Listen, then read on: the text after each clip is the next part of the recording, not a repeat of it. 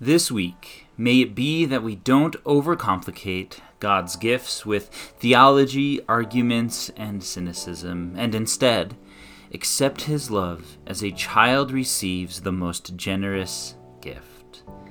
Hey there, uh, my name is Tyler Hill. I'm the host here of the Born Beloved podcast, and this is your Monday morning blessing. Frederick um, Buechner, he says this A child knows how to accept a gift. He does not worry about losing his dignity or becoming indebted if he accepts it. His conscience does not bother him because the gift is free and he's not earned it and therefore really has no right to it. He just takes it with joy. In fact, if it is something he wants very much, he may even ask for it. And lastly, a child knows how to trust. You know, my friends, have you ever considered that the gift of belovedness, your core belonging to God in the world is a gift that you've already received. Not only is it a gift that's been given, but it's a gift that's been given in radical generosity. You know, the radical generosity of this gift of belovedness from God, it's a gift that has no strings attached. Otherwise, it wouldn't be a gift.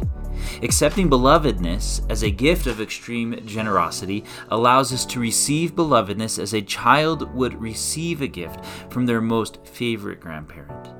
The question is not whether or not we've been given our identity as the beloved, but instead, do we choose to receive the gift of belovedness?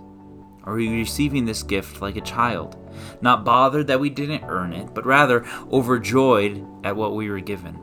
Are we trusting that this gift is ours and living with an absurd confidence that we can enjoy this gift forever?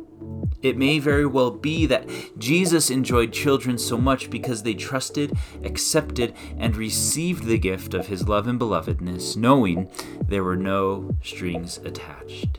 And so, this week, May it be that we don't overcomplicate God's gifts with theology, arguments, and cynicism, and instead accept His love as a child receives the most generous gift.